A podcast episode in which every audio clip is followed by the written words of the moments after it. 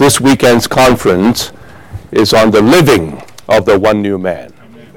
We have seen in the uh, first two messages that uh, uh, God's purpose is to gain a man from the very beginning, right? In Genesis, um, he needed a man for his expression and for his dominion. And unfortunately, that first man was defeated by Satan. He failed to accomplish God's purpose. But yet, God never uh, was deterred from his intention. So even 4,000 years later, God himself became a man. He came to be that second man. He lived God, he expressed God, he represented God. And he fulfilled all that God requires, all that God expects. Yet at the end of his life, while he was on the cross, he created one new man. That individual, second man, through his death, at his death, he created a corporate new man who is just the enlargement of himself, the extension, uh, the enlargement of himself. That new man is the church. That new man is the body of Christ. That eventually consummate to be the new Jerusalem at the end of the Bible, it, which is not just a city. That New Jerusalem is a person. It is the bride of Christ, whom Christ will marry. Well, this is what the whole Bible reveals to us.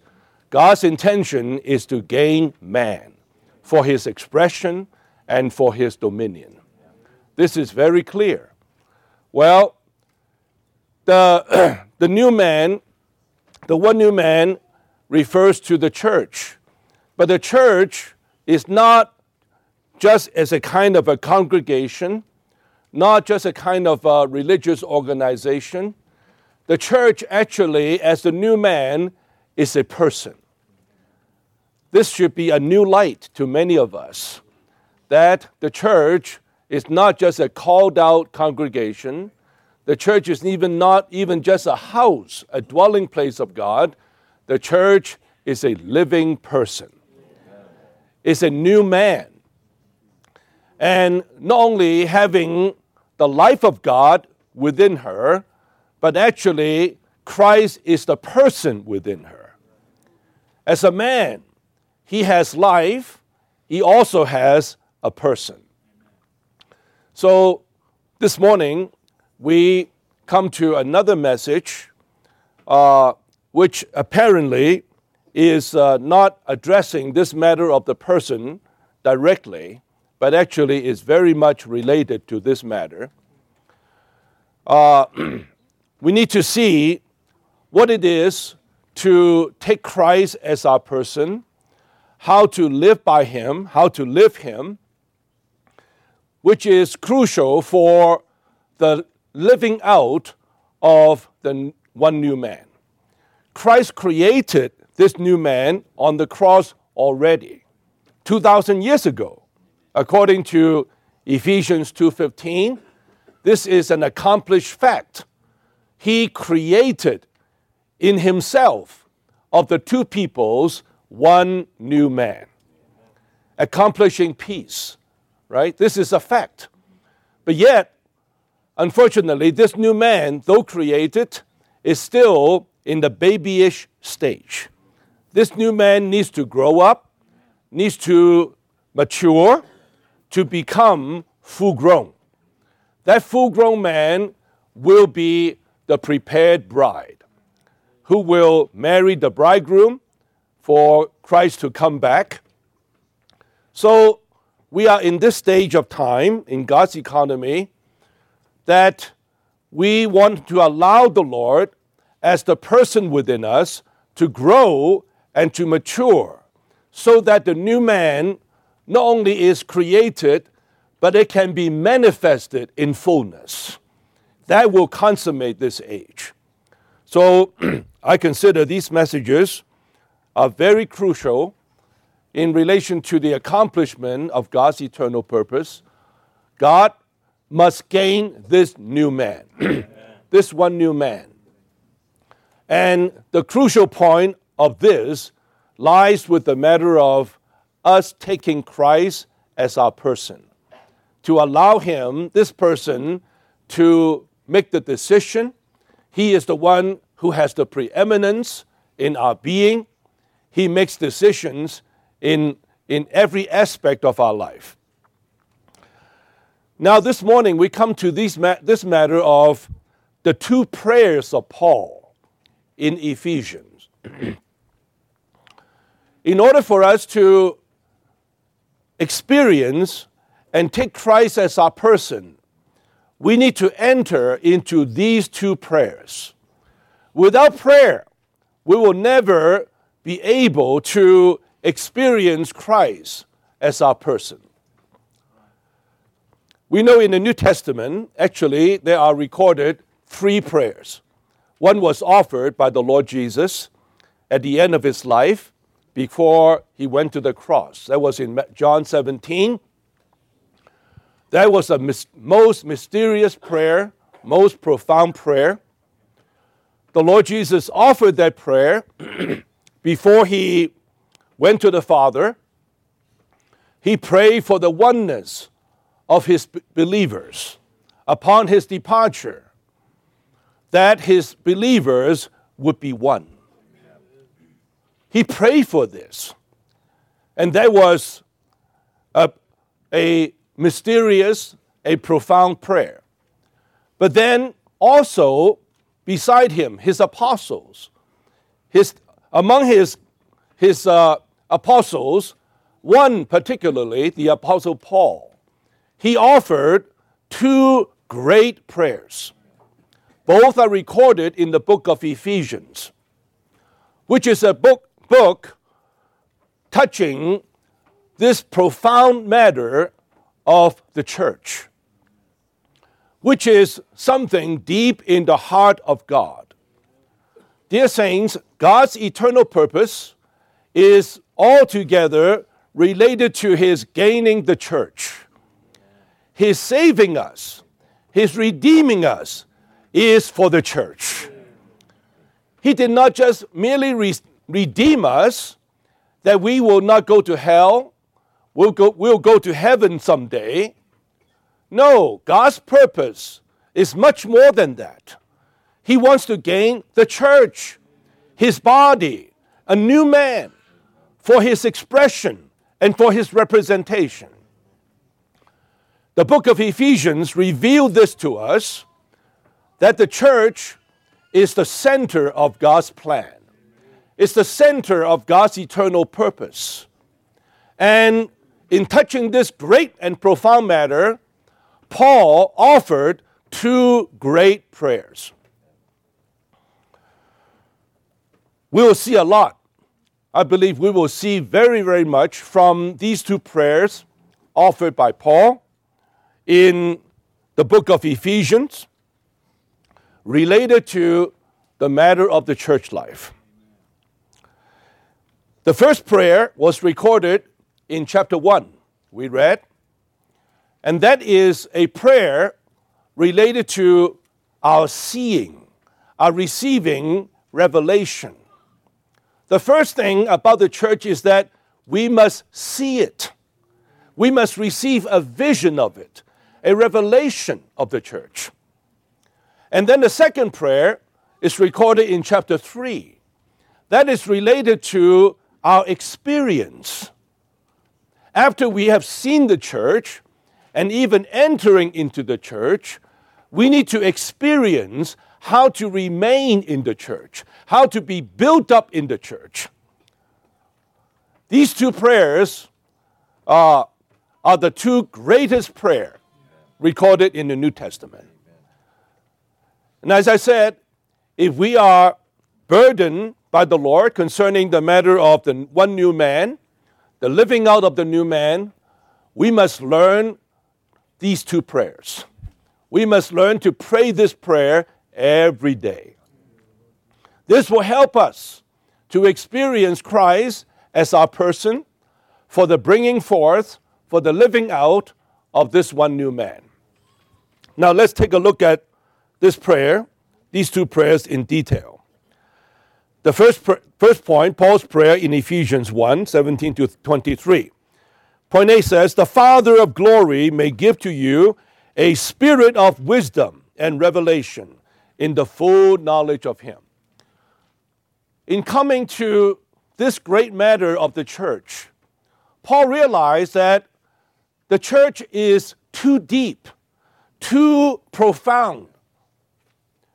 It cannot be comprehended by our mentality, by our smart mind. He prayed to the Father that He would grant us a spirit of wisdom, a spirit of revelation. I think each one of us who, who have come into the church life can testify. No one has coerced us, no one has uh, tried to convince us to be in the church. No, no one can do that. If you have been convinced by people to come into the church, someone else can convince you to come out, get out of the church. uh, being in the church life is not a matter of convincing, coercing, trying to, to, uh, to convince you. No, our being in the church is all together because our spirit has been enlightened. We have been given a spirit of wisdom and revelation. Wisdom to understand, and revelation to see.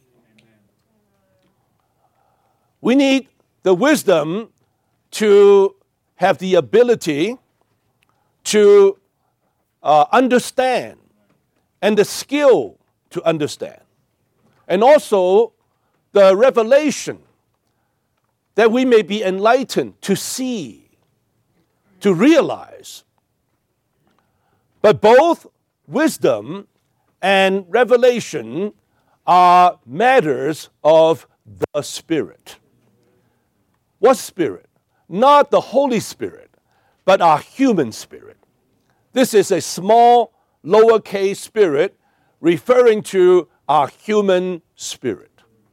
Of course, this is not just merely a God created human spirit. He is, what Paul is talking about is a human spirit who has been, which has been regenerated by the Spirit of God and indwelt by the Spirit of God. It is a mingle spirit. In this spirit, there is wisdom. In this spirit, there is revelation. When we come to the matter of the church, we have to lay aside our mind, our smart mind.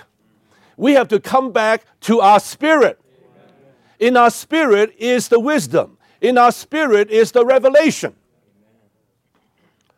When we touch our spirit, even though my mind, my, your mind may tell you something different. You know, many saints had this testimony when they first touched the church, came into the church life, you know, seeing this group of people, oh, singing, shouting, you know, and uh, making all the noise. And, you know, in this place, it's hardly a chapel, you know, such an ordinary, some, some you know, common building. What is this? This is not a church.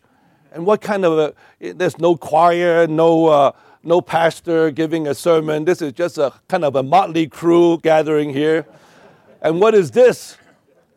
And yet, you know, the mind was just questioning. The mind was just, uh, you know, trying to all the all the rejection going on, and you, this is not it. This is not that. Yet, at the end of the meeting, something within the within his being, within your being, start registering. You you you found peace here. You found joy here, in spite of whatever your mind is trying to tell you different. That within your spirit, it tells you yes, yes, yes. This is where I am. This is where I dwell. Your mind may tell you different, but your something different, but your but your spirit tells you something different.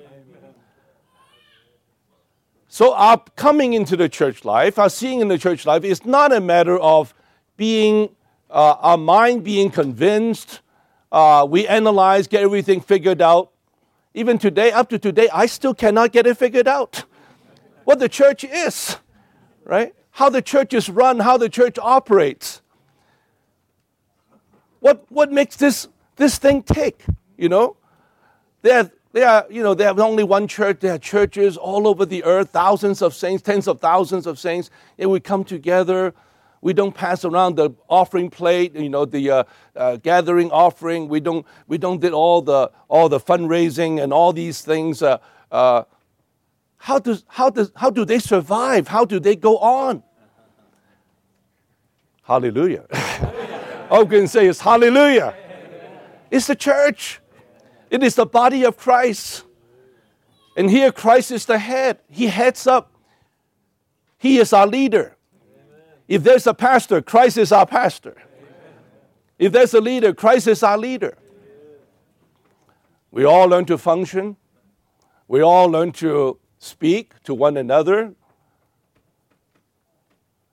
It's not what you commonly will see in the so called, you know, the denominations and the mainline churches. But here, this is something so uh, un- unfamiliar, so seems so, so foreign. But yet within you, some part of your being says, yes. This is where you find supply. This is where you actually meet Christ. Christ is here. Don't try to figure it out with your mind. When coming to the matter of the church, Paul realized it's not about your mind, it's about your spirit. Amen. The spirit is a spirit of wisdom and revelation. Little one says, the Spirit here does not refer to the Spirit of the Lord, but to our regenerated spirit indwelt by the Spirit of God. Amen. Just as we need to use our eyes to see and our ears to hear, we need to use our spirit to touch and contact God. Amen. Dear saints, never forget that you have a human spirit. Amen. Oh, I think that was, uh, that was uh, uh, uh you know, uh, when we first came into church life, that was the first thing that we were just uh, electrified. We were just revived Amen. by the Lord. It's just a, we found our human spirit. Amen. We never knew that we had, we thought we have a, a body, of course we know. Uh, we have a mind, we have an intellect, we have an emotion, but we never knew that deeper than our mind, deeper than our feeling, there is a part called the human spirit. 1 Thessalonians chapter 5, verse 23 tells us clearly that God sanctifies us wholly in our body and soul and spirit. Amen. Man has definitely three parts, not two parts, not just an outward part, inner part, but man has three parts. God created man's body with the dust of the ground, right? In Genesis. Then, with this man of dust, God breathed his breath of life into his nostril, and man became a living soul. And according to Proverbs chapter 20, we are shown that that, that very breath Jehovah breathed into the nostrils of this man of dust is actually his spirit, became man's spirit the very neshama, right, the breath of Jehovah, became the spirit of man. So man has three parts the body on the outside, enabling him to contact the physical world. Then also, man has a soul. Man became a living soul, enabling him to contact the psychological world, to enjoy all the the, in your soul, your, your, for you to, to think, for you to love, uh, for you to make decisions, and so forth. But there is yet another part in our being, our human spirit, enabling us to contact God, to receive God, and to contain God. The last verse of 2 Timothy chapter, chapter 4 tells us the Lord Jesus Christ is with our spirit. The Lord is not in your mind, He is not in your body for sure. neither is he in your mind, he is with your spirit. Amen. Oh, the day when I discovered my spirit, I just, I was just exultant. I was beside myself. I have a human spirit. I have a, an organ within me by which I can actually contact God. I can realize God. You know, it's just like a radio, right? There are radio waves all over the, the air. You can see it, you can hear it until you get a radio, get a receiver, and then you tune into the right frequency, and suddenly music comes in. Mus- music comes on, right? How did the music is everywhere, but you cannot hear it just by, you know, with your physical ear. You need to have the proper receiver. Our spirit is that receiver Amen. to receive the spiritual wave. God is spirit. John 4 24 tells us. God is spirit, and those who worship him must worship in spirit. There's no other way to apprehend the spiritual things and God Himself, who is spirit, without our spirit. Never try to come to the spiritual things with our smart mind. I don't care how many PhDs you have, how many DDs you have, that does not qualify you one bit to apprehend the spiritual things. It's only when we learn to exercise our spirit, then suddenly God becomes real to you not only God, but also His plan, His purpose, His church now become real to you. So we treasure our spirit. We have to learn to exercise our spirit. This spirit, at the time of creation, is an organ within man. Man became a living soul. Every human being is a soul, right? We live and walk as a soul with our mind to think, emotion to love, and will to decide. Then, deep inside, our spirit is an organ that we can exercise, that we can use to apprehend the things of God. So, here, Paul says that we need to exercise this spirit, that God may give us this spirit of wisdom and revelation in order to know the church thoroughly and to see the church clearly. Then he continued to say, to pray, the eyes, that the eyes of your heart being enlightened, that we may know. He prayed that the eyes of our heart, not our physical eyes, but the eyes of our heart. There are eyes in our heart. Isn't it strange? We know there are eyes on our face, on our, in our, uh, you know, on our head here. We have eyes enabling us to see things. But those eyes, these eyes, cannot see the spiritual things. I can see the people, the chair, the, all the furnishing, and so forth, but I cannot see the spiritual things. Paul prayed that as we exercise our spirit of wisdom and revelation, the eyes of our heart, these are the spiritual eyes. This is the spiritual heart. Our spiritual heart has eyes, are seeing with the seeing ability, that they may know three things. Number one, that they may know the hope of God's calling. If we're going to see the church, we need to see, we need to be enlightened to see what is the hope of God's calling. We know God has called us. We are saved. Today we received His salvation. God has called us. But what did God call us for? To go to heaven? To many Christians, they, they, their concept was God called me to go to heaven.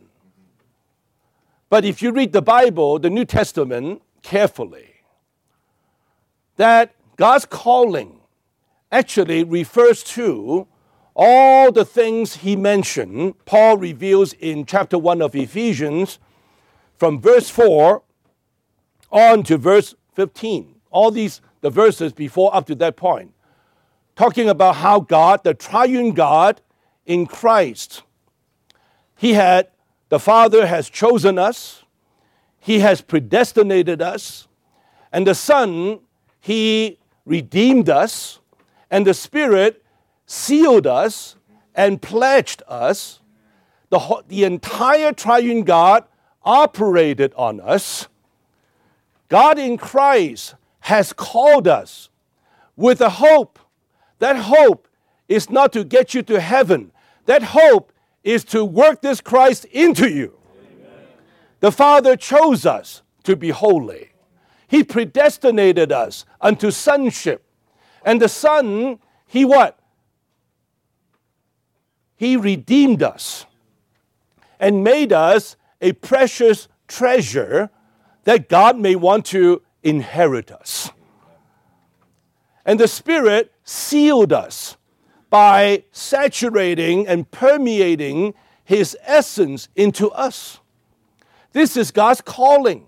God's calling is not to just bring us to the heaven, is the goodbye in the goodbye and bye someday. God's calling is for Him to work this Christ into our being.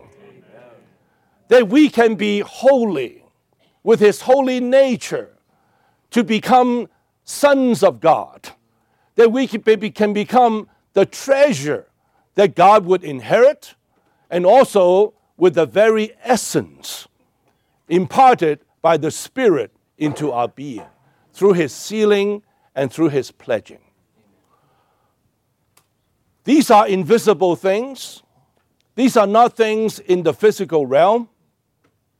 You can only see this by exercising the God regenerated spirit to realize that God has this glorious, marvelous calling upon us to dispense, to impart Himself in Christ into our very being. That's why in Colossians 127, Paul tells us, Christ in us, the hope of glory. Our real hope is not heaven. Our real hope is Christ in me. Christ in us is the real hope of glory. Our hope is not in the physical things, in the external physical world. Our hope is the indwelling Christ whom the triune God, through his process, through his dispensing, has worked into us. Now, this Christ is not outside of us, this Christ is within us. Christ in you, the hope of glory. The eyes of our heart needs to be enlightened to see firstly this hope of God's calling, the hope of the Lord Jesus coming again, and number 2, the we also need to see the riches of the glory of his inheritance in the saints. Many of us are concerned about our inheritance. What about my inheritance? What am I going to get out of this? But Paul says, no, you need to be enlightened to see God's inheritance. What is God inheriting? And with this inheritance, there are riches and there are glory, right? Paul used these uh, really uh, extraordinary, uh, uh, uh, uh, wonderful words to describe God's inheritance, that we may see what are the riches of the glory of his inheritance. Glory is actually a word attributing to God Himself. No human being is glorious, only God is glorious. Because glory sim- means, simply means God expressed. Wherever God is expressed, that is glory. And here, Paul wants us to see that in order to see the church, we must realize that God has an, an, an inheritance. And this inheritance is in the saints, it's in you and me. And with this inheritance, there is something called glory, something of God, something divine, and also full of riches. Christ is the hope of glory, whom God has imparted into us. But this Christ is not someone just kind of uh, static, just uh, sitting there. Rather, this Christ now entering into us, he is growing. And he is even operating day by day, moment by moment, transforming us, renewing us. We were natural. We were all Adamic by nature, fallen, corrupted. But yet now, through his salvation, through God's calling, we have received this wonderful Christ into us as our hope of glory. And this Christ is growing in us. He is operating in us. He is transforming us little by little, transforming us in, from dirt, from, from clay, from worthless material into something precious that God wants to inherit. Carl, do you realize God wants to inherit you? Do you have anything good that God wants to inherit? Not you, for sure. Right? None of us would like to inherit trash, right? Garbage. Of course not. We just, you know, this uh, is, uh, we throw away garbage. We, in our human nature, we all are nothing but trash. Even as Jeremiah says, even man's righteousness is filthy rags. We have nothing that is worthwhile, that is worthy to stand before God. But yet, here Paul tells us that God wants to inherit us, implying that there's something, we have become something very precious. We have become something, a treasure that God wants to inherit, that God wants to possess. And this treasure is nothing of us for sure. This actually is the Christ who has been in, wrought into us. And this Christ is transforming us day by day, little by little, to make us exactly like Him. You consider the life of Jacob in the Old Testament. Jacob was in his natural life, he was a supplanter, he was a conniver, he was a cheater. He was just, uh, you know, to, you, he was just a despicable man. But yet God chose him, and God, God's, God has predestinated this person, this person, and he began to transform him, to work on him. And after passing through many sufferings, many dealings, now Jacob became Israel, became the Prince of God, became someone so precious, so high, such a treasure, that he became even God's uh, representation. He was able to bless Pharaoh. His hand used to supplant others, used to grab, take advantage of others. But now his hand has become a blessing hand. Something happened to this person. He became someone so glorious, so high. Dear Saints, this is what God is working in each and every one of us. He is making you and I His treasure. We become His inheritance. This inheritance is glorious. This inheritance has many riches. We need to see this.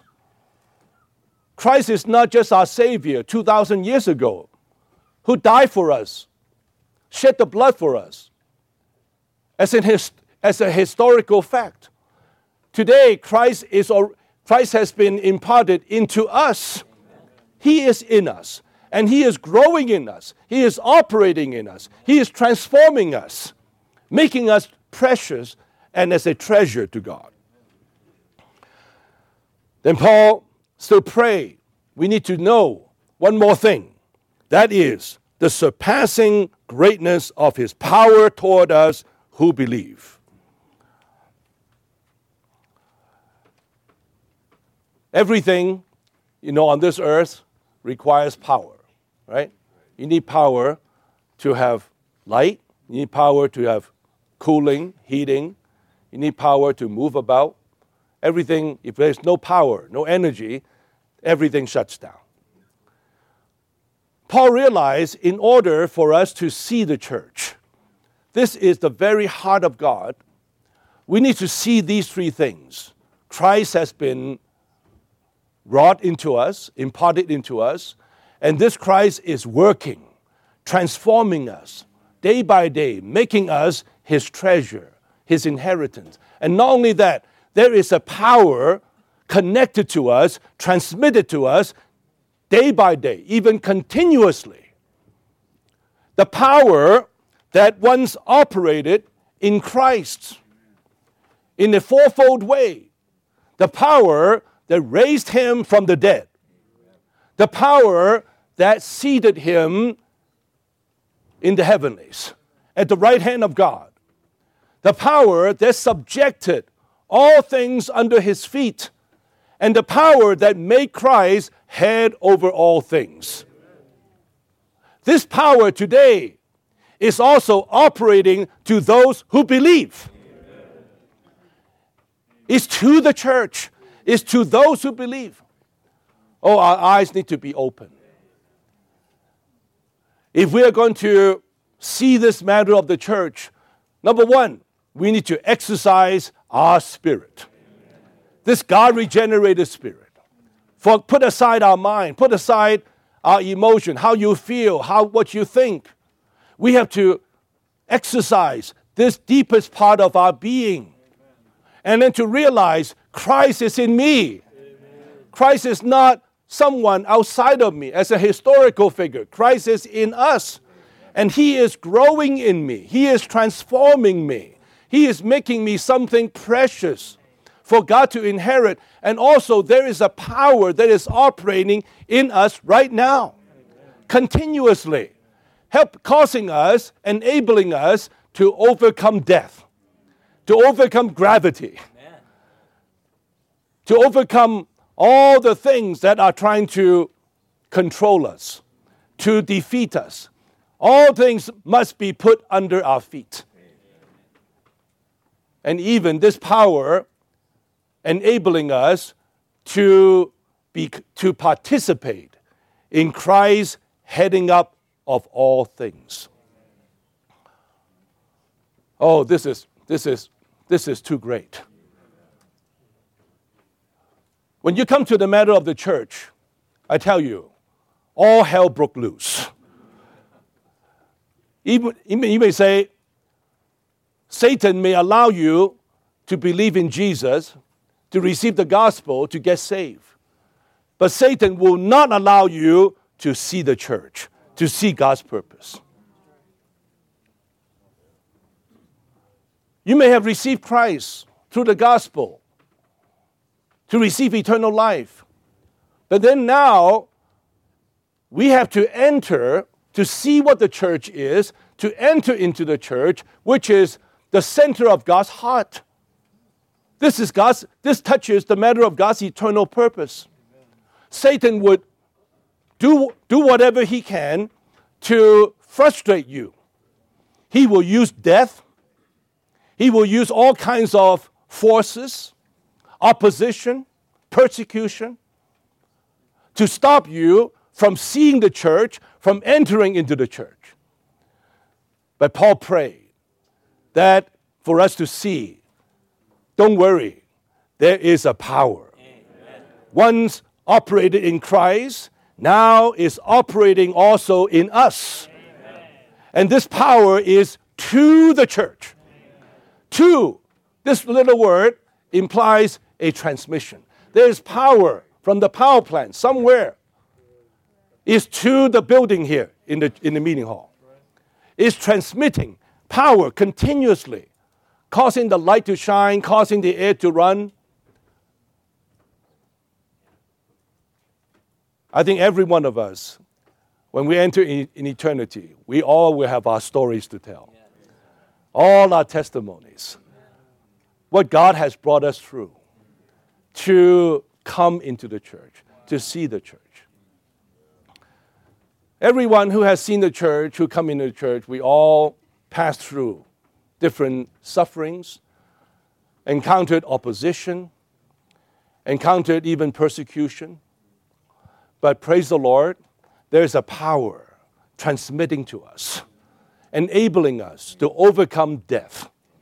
There is such a power called resurrection power, the power that death cannot hold, that raised Christ from the dead, a power that just shoots us into the heavens. Even when everything tries to put you down, depress you, suppress you. But when you say, Lord Jesus, when you exercise your spirit called Lord Jesus, something just soars into the heavens. You are seated together with Christ. The situation is still there, opposition is still there, all the suppressing, depressing things are still there, but yet in your being, you are just energized. You got just soaring to the third heavens. And not only that, all the things are put under your feet. You are over them. They try to be over you, but now by this power, you are over them. All these negative things, all these evil things, worldly things, things, all the, all the, all the, uh, uh, the things sent from Satan to us, they are under our feet. And then, even as when you exercise your spirit to realize such a power, you realize not only you are in the heavens, you become, you participate in Christ heading up. He is the head over all things. But now we can participate in his heading up power. We are Apparently, they are the world rulers, they are presidents, they are premiers, they are prime ministers who are overseeing, heading up all the countries, heading up all the affairs. But in the spiritual realm, dear brothers and sisters, when we exercise our spirit, when we touch this power that is transmitted to us, we are brought into not only the heavens, we are brought into Christ's headship. Oh, when the church comes together to pray, we bind, we lose. We don't agree with all the turmoil, with all the, all the un- unrighteousnesses, all the evil things. We bind on earth what the heavens bound, and we release on earth what the heavens released. Christ is the Lord of all the earth. He is the Lord of lords. He is the King of kings. And we, the believers, we are his body.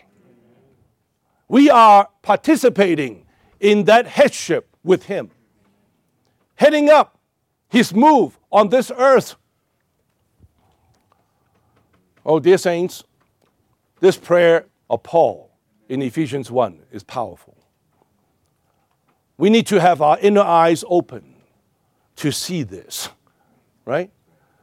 If our eyes are not do not realize Christ is in us, what Christ is doing in us, and there is such a power continuously transmitted to us, there's no way for us to see the church, no way for us to enter the church. I believe all of us who are in the church life today, we can all testify to different degrees, different extent. We have touched this, we have experienced this, even in many little ways. That power has been transmitting to us, enabling us to overcome all the evil forces, all the opposition. And now, praise the Lord, we are in the church. So, this is very much related to the exercise of our spirit, right? That is, our spirit as an organ that we need to exercise, we need to use. And in this spirit, we found wisdom, we found revelation, and we touch the very point where God's transmission takes place. So, this surpassing greatness of his power toward us who believe, the power that operated in the Lord Jesus Christ, the resurrection power, resurrecting power, the transcending power, the subjecting power, the heading up power. And then see the church as the body of Christ, the fullness of the one who fills all in all, is the issue of the fourfold power of Christ. It's when we begin to experience what Paul prayed for here the hope of our calling and God's inheritance in us, and also this fourfold tra- power transmitted to us, then Paul says, what? This power is, is, to, is to the church, which is his body. Amen. It's only at this point the church, as the body of Christ, came into being. The church, as the body of Christ, is the issue of us experiencing all these three matters that Paul prayed about. Not at the beginning, but at the end of Ephesians 1. The church as the body is the issue, is the result of us exercising our spirit, seeing God's calling and his inheritance in us, and connected to this heavenly transmitting, this power transmitting to us. And the result is the church as the body of Christ. This is for revelation, for revelation. This is for us to enter into the church life. Now, the second prayer of Paul in chapter 3, in Ephesians 3 16 to 21. We know chapter 3 comes after chapter 2, and it comes before chapter 4, right? Simple math, right? Three is after two and is before four. What do we see in chapter two? In chapter two, we saw Christ created the new man. The church, as the body of Christ, came into being at the end of chapter 1 as a result of us experiencing Christ, the hope of glory in us, and God's gaining the inheritance and the operation of the fourfold power in us. Then in chapter 2, Paul reveals that this church is the, as the body of Christ is the one new man. Christ created on the cross. Then in chapter 4, what do we see? Paul in chapter 4 talks about the renewing of this new man. We need to put on this new man to experience this new man practically. Between chapters 2 and 4, there is an insertion of chapter 3 where he offered this tremendous prayer for us to enter into the experience of the church life, not only as the body of Christ, but even as the new man. How did he pray for us? He says Paul's first prayer in chapter 1 is related to our knowing of the church, which enables us to enter into the church. His second prayer in chapter 3 is related to our living the church life, which results in the expression of God, the glorification of God.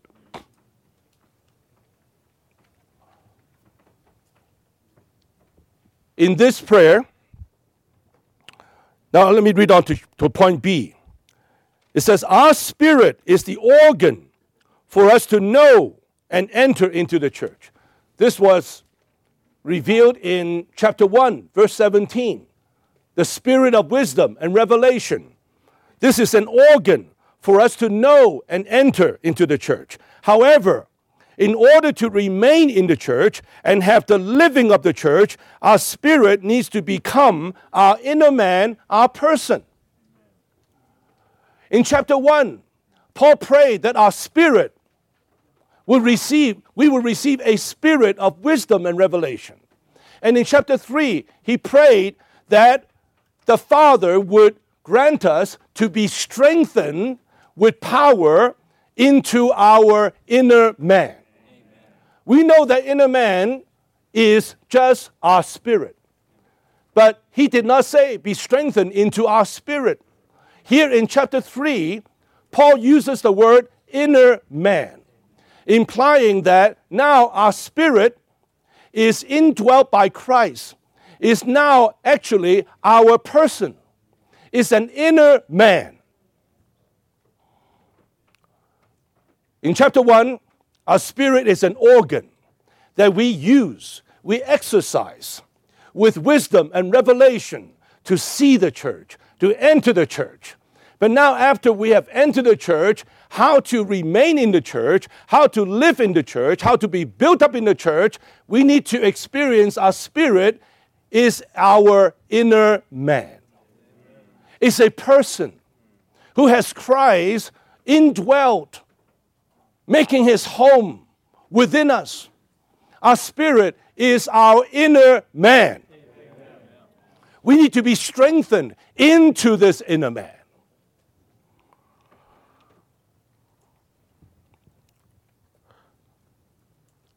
Our inner man, after this new man was created in chapter 2, and before we can actually have this new man renewed and be put on by us in chapter 4, in chapter 3, Paul uttered this prayer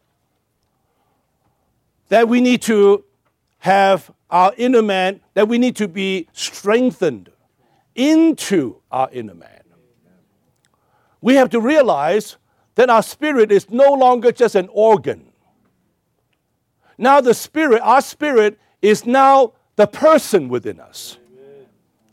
When man was first created, his person was in his soul. Man became a living soul. Every human being, as a created one, has his soul as his person. But now, after we are regenerated, Christ as our life, He has entered into us. He is now the person within our spirit, making our spirit the inner man. Now, the spirit is our person. Our spirit is not just an organ now, our spirit is a person within us. It's the inner man, and we need to be strengthened into this inner man. We need to be brought back to remain in our inner man all the time. To see the church, to enter the church, we only need to use our spirit as an organ. But now, for us to remain in the church, for us to be built up with all the saints in the church, we need to be strengthened into this inner man, which is our spirit with a person living inside. C says, our inner man needing to be strengthened with power through his spirit. We are strengthened into our inner man when we use and exercise our spirit to contact the Lord's spirit. The power here is the fourfold power which operated in Christ as referred to in 1 chapter 1 19 to 22. Dear saints, if we want to take Christ as our person, I would encourage you to pray this prayer every day. Father, grant me to be strengthened with power through your Spirit into my inner man, that Christ may make his home in my heart. For God to gain the one new man, Christ must be, the, must be our person. And to experience, to have Christ be our person, we need to have our inner man strengthened. The fact is, dear saints, we live in this complicated world with so many distractions.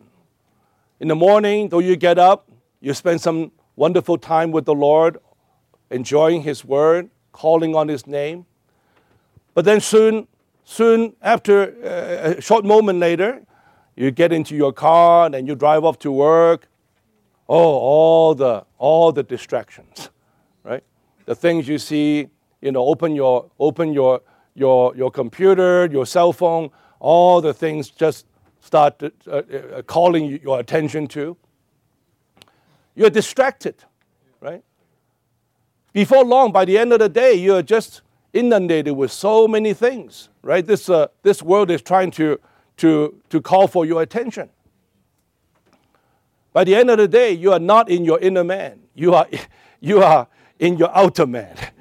You are in your mind, you are in your emotion, you're all just tangled, uh, just entangled with all these, uh, you're like in a cobweb, you know, in, all stuck there in the World Wide Web there, you know, the, all, all stuck there. Oh, dear saints, if what we want to take Christ as our person, we have to pray, Father, grant me to be strengthened.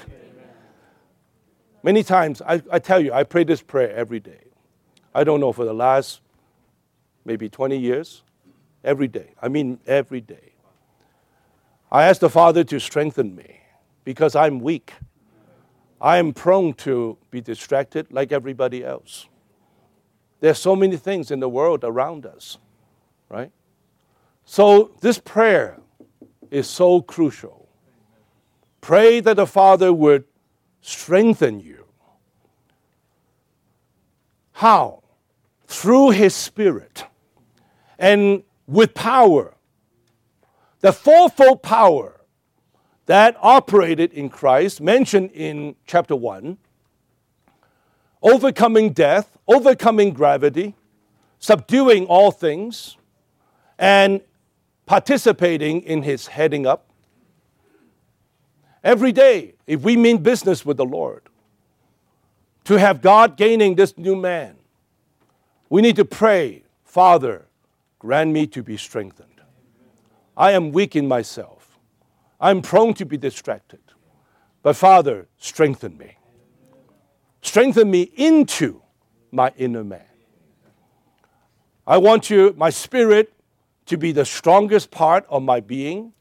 I want my spirit to be the person who makes the decision, not my mind, not my emotion, not my soul, but my spirit, which is indwelt by you, to be the person in me. The inner man needing to be strengthened. It's only when our inner man is strengthened, we will allow Christ to make his home in our hearts. We saw a little bit last night what it means by Christ making home in us. He must be the one who makes the decision. He is the possessor of our heart. In all the decision making throughout our life, not, not I, but Christ.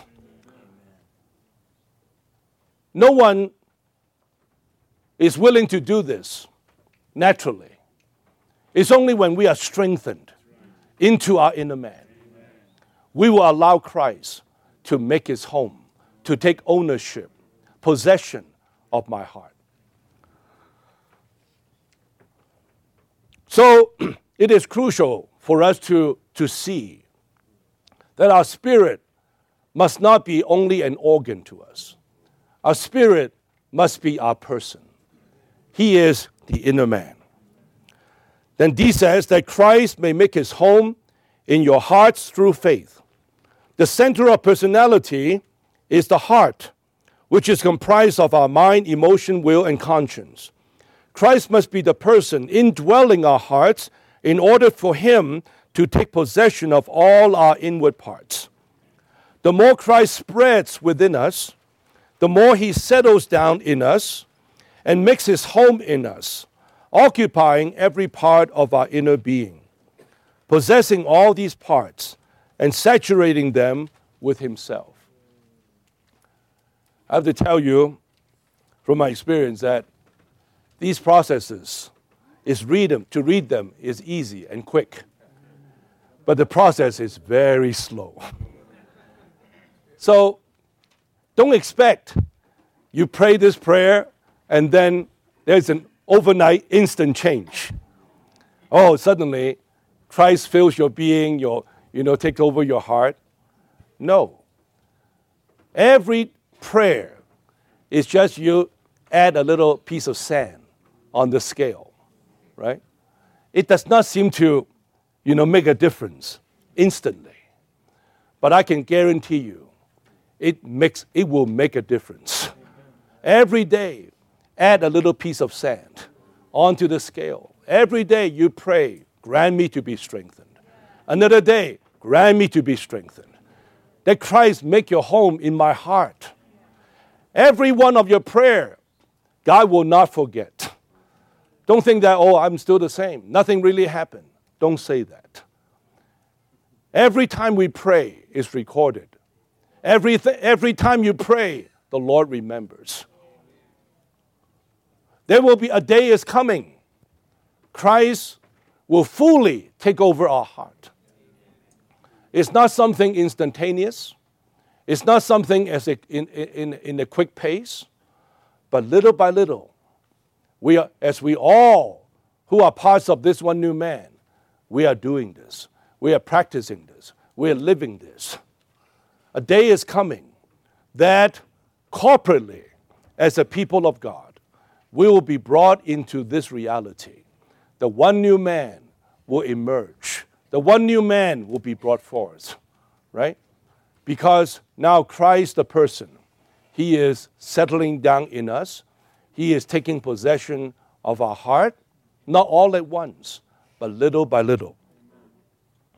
Christ indwelling us can be apprehended by the sense of faith, right? Paul says that Christ may make his home in our hearts through faith. Our Christian life is a life of faith. What is faith? Faith is not empty hope, hoping, hoping that God will do something. No. Faith is the assurance, faith is the substantiation of things hoped for, the realization of things not seen. We have, when you have faith through the Word of God, has been infused into us. And within you, there is an assurance, there is a substantiation. Even though things are unseen, things are still yet to happen, but within you, there is something called faith that has been infused, imparted into, into you through the Word of God. I hope even through this conference, through the speaking of the ministry, much faith is now imparted into you. You stand with that faith. Regardless of what your mind says, there is faith in you. That has been imparted into you through the Word of God. And by faith, through faith, we allow Christ to make his home in us. By faith, this is done. By faith, this is finished. To God, there's no element of time. To Him, it is finished. It is finished, right? Like in, in Revelation, we see the Apostle John, he already saw the New Jerusalem. The New Jerusalem is a done deal, it's finished. You know, to us, oh, will I ever get there? You know, is it going to be true? John said, I saw it. I already saw it. So on our part, we allow Christ to make his home in us through faith. We just say, Amen, Lord. Amen. You have spoken it, it is done. Amen. Don't try to figure it out, don't try to analyze it. Just be simple. Remain in your inner man and let Christ make his home there by faith. Next point being rooted and grounded in love. Not only it is a matter of faith, it is also a matter of love. I know for a long time I prayed the first part of chapter of verse 17 of chapter 3 that Christ would make his home in our hearts through faith. But lately I've been also praying the second part, being rooted and grounded in love. It's not only that we faith, faith enables us to see, to realize. And love enables us to enjoy, to participate. So, on the faith enables us to see the unseen, to be substantiated, substantiating the, the things we hope for. But yet, love enables me to enjoy so every day we have to not only tell the Lord, Lord, I believe, but also we have to tell the Lord, Lord, I love you. Amen. Shall we all say two times together, Lord Jesus, I love you. Lord Jesus, I love you. Lord Jesus, I love you. Love is the shortest path. Don't forget, we are not dealing with just some theories, just some doctrines, teachings. We are dealing with a person. A person longs to be loved. As the Lord checked with his disciple, Peter, do you love me? He didn't say, Oh, are you going to keep my teaching? Are you going to be a good follower? The Lord just asked him, Do you love me? What kind of a, what kind of a leader is he? What kind of a master is he? He does not only just demand faithfulness, diligence, he wants us to love him. Love is the shortest path. Love enables us to do what man, what we naturally cannot do.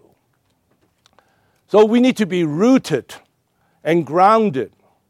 Rooted for growth, grounded for us to be built up with others, and it is altogether a matter in the realm of love. Faith and love are the two things we believers must possess. As we go on to experience, take Christ as our person, it is not by demand, it is not as a kind of an order.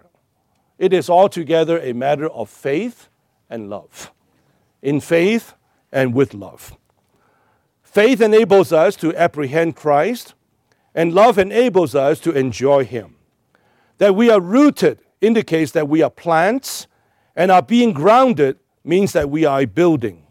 When we are rooted and grounded in His love, we grow and we are built up in, in His life. Then, point F may be full of strength to apprehend with all the saints what the breadth and length and, de- and height and depth are. You are in the church life, you are not an individual believer living independently, individualistically, as oil in the bucket, as a drop of oil in the bucket of water. In the church life, we are together with all the saints, and we need all the saints to apprehend. To apprehend what? The breadth, the length, the height, the depth. What are these? These are the dimensions of the universe. How long is the length? How broad is the breadth? How high is the height? How deep is the depth? These are units, right, of the dimensions. It has no measurement. It does not tell you two miles, two miles long, five miles high.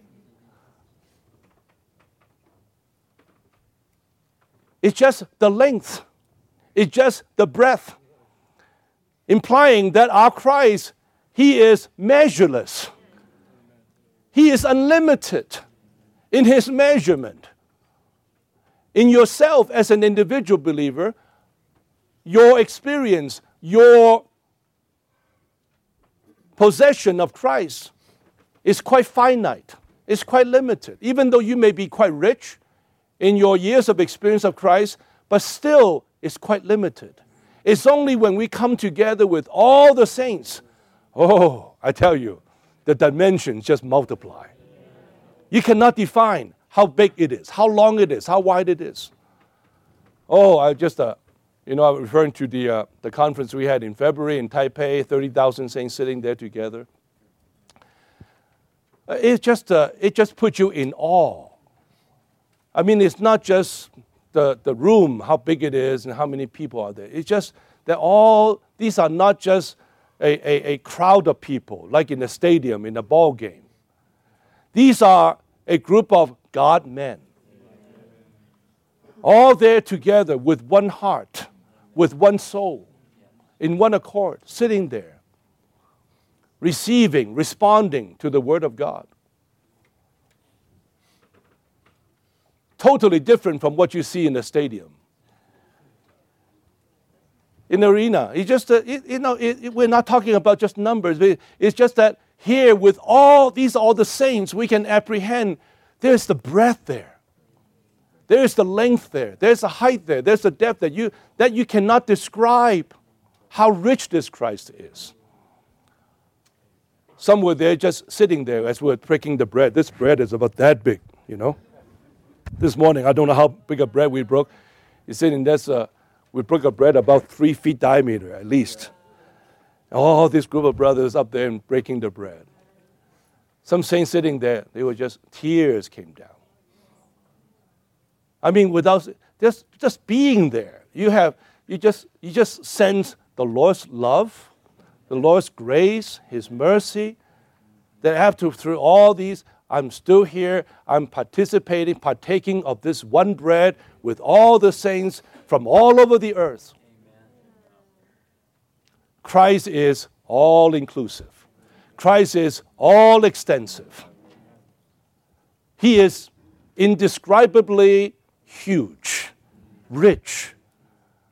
He is the breadth, length, and height and depth, and can only be apprehended when we are with all the saints. This is the wonderful, this is the wonder of the church life. Just being here together with all the saints. The four dimensions are the dimensions of Christ, which are unlimited. To apprehend the dimensions of Christ, we need all the saints, not individually, but corporately. When Christ is able to make his home in our hearts, occupying all the inward parts of our being, we will be able to be built up with all the saints. Praise the Lord for our strengthened inner man. And also with an indwelt heart a heart that has been indwelled, made home by Christ. And in that heart it's no longer just you, yourself, and you. Now in your heart are all the saints. All the saints are in your heart. You know, as one who, you know, travel a bit, you know, visiting the churches, I can't help. All the churches all the saints, I cannot say all, but many saints, many churches are now in my heart. They're just there. My heart is not used to be just myself, me and I, right? That's all I can contain in my heart. But now, being in the church life, in the body, in the new man, all the saints in my heart. Brother Lee was in my heart. Brother Nee is in my heart. John Nelson Darby in my heart. All the saints, even throughout the centuries, all the saints in our hearts. Your little heart, now because it's indwelt by Christ, has been enlarged to receive all the saints there. Our spirit is no longer that small, just your spirit. Our spirit is the very place where God's dwelling place is built, right? According to Ephesians 2, God's dwelling place in spirit. In our spirit are all the saints. Brother Lee used this expression is our spirit is universally spacious. This is not just your spirit or my spirit, this is our spirit, containing all the saints throughout the ages. We are built up with all of them to apprehend this universally great Christ so that we can be not only his body, but this one corporate new man Amen. to express and represent him on this earth. I feel I, I am short of utterance to utter forth what was presented here in this prayer. You know, just to mention, after Paul finished chapter 2, and he was about to write chapter 3. In the next chapter, of course, in the original text, there's no, no chapter de- delineation, it just continues. Then, in verse, after he presented all that he, uh, uh, in chapter 2, in verse 1 of chapter 3, for this cause I, Paul, the prisoner of Christ Jesus, on behalf of you, the Gentiles. Then he was about to tell the saints how to live out this church life, which was mentioned in chapter 4 as a prisoner of the Lord. But suddenly something welled up in his being that he began to write the rest from verse 2 to verse 21, as you see in the footnote, they are the, a is a parenthetical word. They are in parentheses. If you read, actually, uh, uh, uh, 3 1 continues with 4 1. And there is this con- insertion, which consists of this prayer that Paul was having. Now he's, he revealed that Christ created this new man. He was about to, to admonish the saints how to conduct themselves, how to put on this new man. And suddenly something well up in his being and to be offered as this prayer. It just, it, it blows me away. And this, it just, this prayer opens up, pours out what was the burden on Paul's heart. We need to pray that the Father would grant us to be strengthened with power through His Spirit. And then Christ will make His home in our heart. Then we can be rooted and grounded in love. And then we apprehend with all the saints, all the un- unsearchable dimensions of Christ. And that we may be filled and to know the knowledge, surpassing love of Christ, and be filled unto all the fullness of God. Amen. And unto Him be glory in the church. Amen. Oh, I mean, if you touch the spirit of Paul, there in that prayer, he was just overwhelmed. Something was just welling up in his being. Well, I hope the Spirit speaks much more than what I can utter. If we, want, if we mean business with the Lord, we saw the importance of the new man, what God is after in these end times. The new man must be brought forth. And to have the new man brought forth, Christ must be the person. And to have the Christ as our person, we need to daily pray this prayer, right? Exercising faith and love.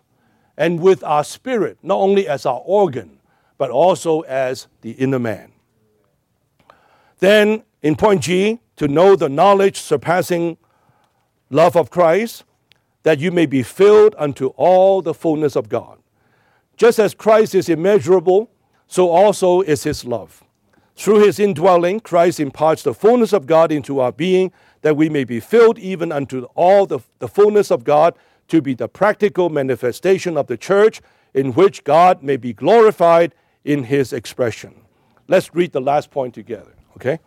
To him be the glory in the church and in Christ Jesus unto all the generations forever and ever. Amen. Unto him be glory in the church. Amen. He has dispensed himself in Christ. God has dispensed himself in Christ as glory into the church. And this now, the church can return this glory back to God. This glory is just the very Christ worked into us as this immeasurable love and his making his home in all our hearts. Now, the church is ready to offer, to return this glory back to God. And this church is the fullness not only of Christ, but is of God. That we may be filled not only with, not with the fullness of God, but unto the fullness of God. That is the body of Christ. That is the full grown man, right? It's here that God receives the real glory. Okay, uh, I stop here. I think we, it's good that we have been practicing this the last couple of meetings. We will spend four or five minutes for you to speak with the ones near you, okay? Just to overflow whatever you enjoy, speak it, and then uh, after that, we'll have a corporate sharing time, okay? You can stand up, you can sit down wherever you are, just with the ones near you. Amen.